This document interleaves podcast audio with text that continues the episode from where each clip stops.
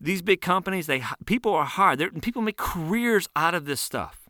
Okay, understanding these idea systems by which people are governed, what moves us. Okay, and they create products and they create uh, advertisements and commercials and, and ways that will tap into those idea systems.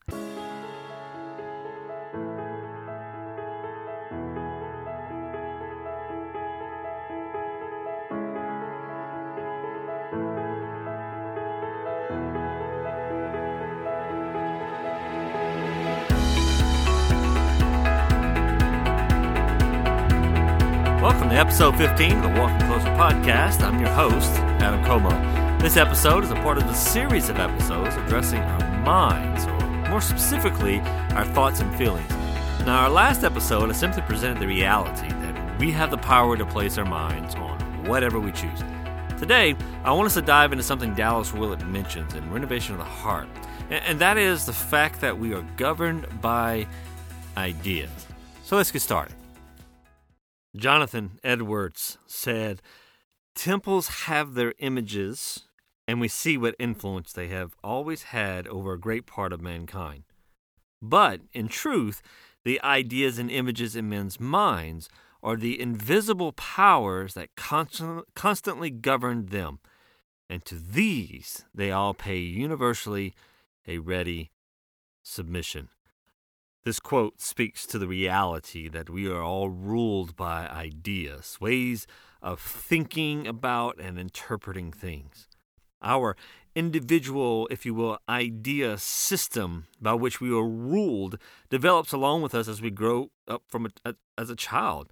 Uh, things like what we are taught, the expectations that surround us, the behaviors of the community people, in which we're raised, our families, our church, our school, our friends, all these things work together and shape us. And, and a part of what is being shaped along the way is a system of ideas that will govern us throughout our lives.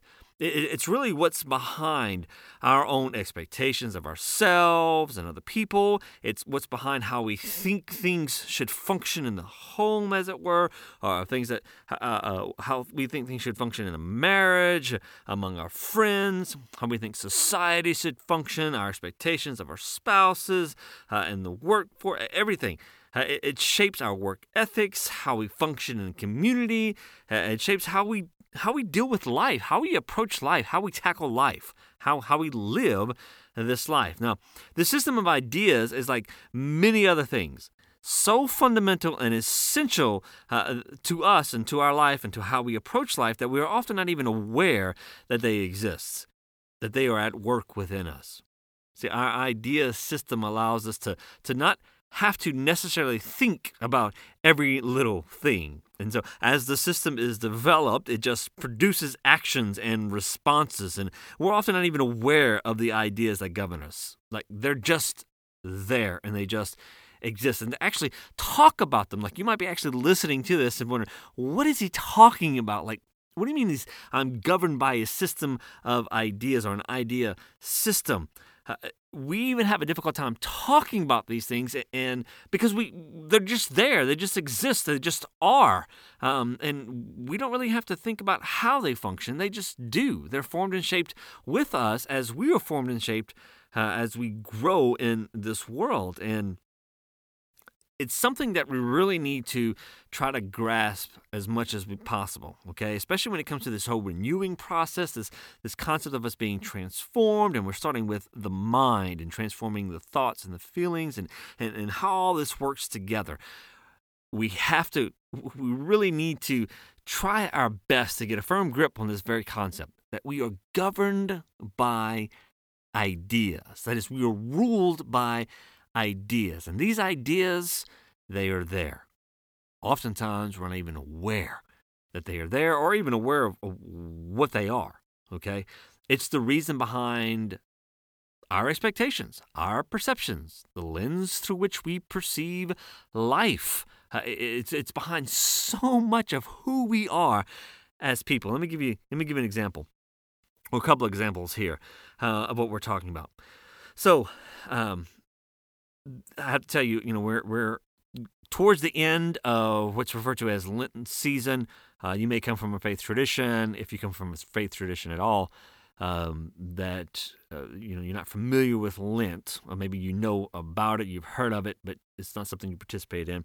Um, but this is something that I have engaged in uh, this year, and uh, the idea of giving up something that I could not take back was was very attractive to me.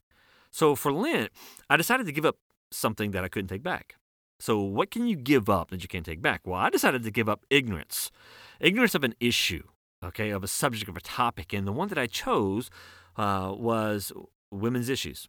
Uh, things like inequality, violence against women, sexual abuse, harassment. You know, the whole Me Too movement um, that's going on is indicative of some of these things, um, so forth and so on. So, women's issues, okay?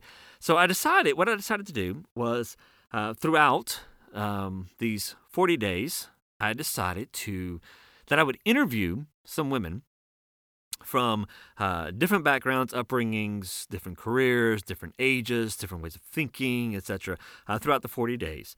Um, and I, am not going to fully disclose what I have learned uh, at this point in this podcast, but um, what my eyes have been open to really confirms what we're talking about here the fact that we're governed by ideas, and it's really what's behind um, a large part of who we are. The the the expectations, okay, that both males and females have of themselves and of the opposite gender is based on the ideas by which they are governed. The ideas of, for instance, masculinity, what it means to be a man, how we treat women, how we view women, uh, was formed as we developed, and those ideas are what rule or govern our thoughts, our perceptions, our actions towards women. And the same thing is true for females. If, if you grow up in a male dominant world, male or female, if you grow up in a male dominant world, an environment where women are objectified, treated as second class citizens, that's probably the role you will assume and probably won't see anything wrong with it or even know that it's an issue or that there is a different way to function. If you grew up in an environment where uh, violence against women was normal, more than likely, there's a good chance that you're going to grow up and those actions, those treatment of women, well, that will be seen as normal to you. In fact, from the women who grow up in those environments, it becomes something that is expected. So the same thing goes with females. That's why you have some women who are abused and mistreated but see nothing wrong with it. Just they just think it's normal or that's just the way it is. Now that's just an example that I want to give you. I think this really uh, helps to confirm this concept, okay?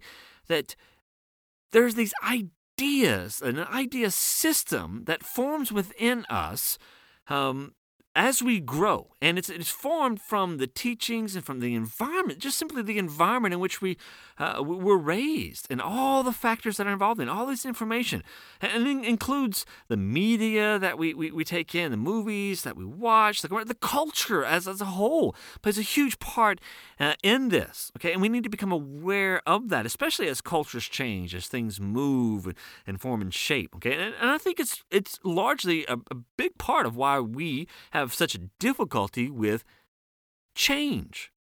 Okay, because change oftentimes goes away, goes against it, it, it, there's a conflict with the idea system that governs us.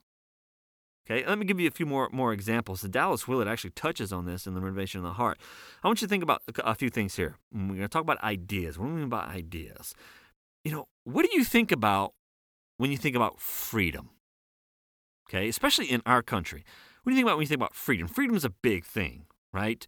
Um, there are certain concepts and, and pictures and images that you have of freedom and what that means that was that was that was shaped okay by the culture by the environments in which you lived and in fact what you think of freedom depending upon which era and, and, and even today uh, what you think of freedom and what that looks like is dependent upon who you are what the class of citizen that you might be viewed as, whether you're upper class, middle class, lower class, below poverty level, etc. What race you are, white, black, Hispanic, what gender you are. Like there's there's all these concepts of freedom, and your idea of what freedom is and what that looks like is largely dependent upon these factors. Okay, but that's an idea. The idea of freedom and what it is is something that is fed to you. It's something that um, grows with you. All right, you have the idea of, of education. Like, what do you think about when you think about education? Now, some people, the idea of education is simply this: you have a degree on your wall. And for other people, it has less to do with the degree and more to do with the experience. Okay, the experience that you have, um, being educated on the streets uh, being self educated. Okay. Uh, when you think about happiness, what do you think about? What comes to your mind?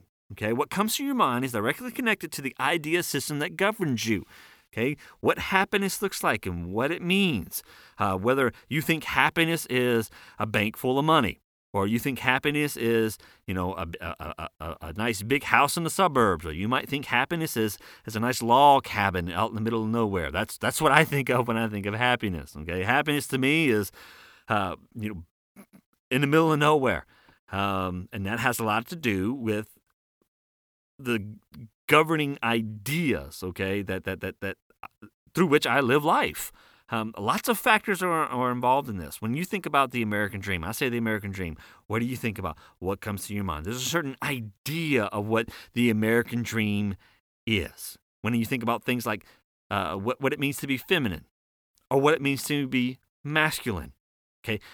What you think about whenever I say those terms is shaped or the picture is painted based on the idea system by which you are governed, okay, which has everything to do with the environment in which you were raised, you were brought up, the influences that you had as a child throughout your life and continue to have, okay?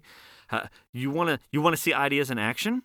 Just look closely to the, the mediums of like a, a pop culture things like movies and music and fashion and the arts, etc. There, there are, think about this, there are massive efforts in place to push certain ideas before our minds through things like commercials, like movies and music, again, and advertisements. Think about advertisements. You have things that are called push advertisements and you have pull advertisements. Push advertisements try to push certain products towards customers using uh, big ads and attention grabbing claims to, to put products into our minds that's supposed to paint these ideas like this is what I need, or those products are supposed to uh, attract us based on certain ideas by which we are governed. Then you have pull advertising, uh, which targets just specific, the, the, right customers, right, at the right time, and, and it pulls them, as it were, towards a product. And that pull comes from these products that are attracted by the ideas by which we're governed, or should we say the ideas by which we are governed, or attracted by these products. I'm going to think one of my, my favorite commercials. My favorite, my favorite commercials uh, is a Matthew McConaughey commercial uh, for the Lincoln MKX, and uh, my wife says that he's my man crush. It's not about just Matthew McConaughey, though. Okay, it, it is. It, I I know people will disagree with this. I personally think that those are some of the best commercials. I mean, they work. They work for me. They, they, the ideas by which I am governed are attracted by those commercials. Like they get my attention. Everything from the music uh, to the camera work, the shots, um, everything about those commercials, especially the one where they have him falling backwards okay, in a, in a nice tuxedo, I think it's a, nice suit at least, into an, an infinity pool. You know, I watched that and I'll be honest, I want to dress up in a nice suit and fall backwards in a infinity pool. Okay, I know the commercials. It's all about the vehicle. Okay, um, but that's attractive to me. Like whenever I see that, like I want that. Okay, and if driving that will will make me feel like that's and I guess that that is a part of the part of the I mean obviously there's a lot that goes into why these commercials are the way they and what they're attracting but that's the that's the point. The point is there are people who understand this and they use that to their advantage. Okay, uh, these big companies, they people are hard. They're, people make careers out of this stuff. Okay, understanding these idea systems by which people are governed, what moves us. Okay, and they create products and they create uh, advertisements and commercials and, ways that will tap into those idea systems and attract people and make people want those things. That's how our culture works. I mean, that, that's the system in which we we live. There's freedom for you, right? There's the American dream. Okay, it taps into things like the what you what it means to be feminine and masculine and and, and happiness and, and, so forth and, and so on. So uh, these are just again examples of ideas that surround us. Okay, um, that that that that govern us. And when we think about what it means to be freedom. We have our ideas of education and happiness and what it, what it means to be a male and a female or to have the American dream or even what it what it takes to to get the American dream, right? To for it to actually become a a reality. Now, part of the transformation process is recognizing the ideas that we're governed by especially those that do not reflect the ideas Jesus embodied and taught. So we have the ideas that govern a world away from God and the ideas that govern a world under God. What we need to come to realize are the ideas that govern us, uh, like those ideas that do not embody who Jesus was and what he taught, those faulty ideas. Okay, when we have to replace them with the ideas that Jesus embodied and taught. So and this this this is not necessarily though an easy process. It it, it, it, can get rough, okay? It, it can get painful because it's, it's a battle for the mind. And in many ways, it will feel like you are fighting against yourself, what, fighting against what is normal, what seems natural for you. And I, actually experienced a taste of, uh, just a taste, just a taste. I experienced a taste of this when I interviewed uh, various women over um, this Lenten season. And here's what's interesting. So I came up with a set of questions that I was going to ask the women that I was going to going to sit with, right? And I, I thought that I was being uh, conscious about how I worded things. I, I wanted things to to be appropriate. Um, I, I, thought about you know what it would be like if someone asked my wife these questions, and, you know the wording didn't be appropriate, etc. And so uh, not so much about being politically correct. Uh, however, you know, there's, there's, a conversation with uh, all the women uh, were married women, by the way. Um, maybe I should have tried to get some single women in there as well. Uh, uh, nevertheless, um, I digress. I, I thought about what I was going to ask, and I thought I was careful about how I worded these questions. Okay. And I, I started realizing that even the way I worded some of the questions I was asking, they actually reflected the male dominant culture in which I was raised. And, and, as I progressed through the interviews, it was quite difficult to figure out even how to word the questions. Like, what was the appropriate way to talk about these issues? Because it, it, it wasn't natural um, the the questions were contingent upon.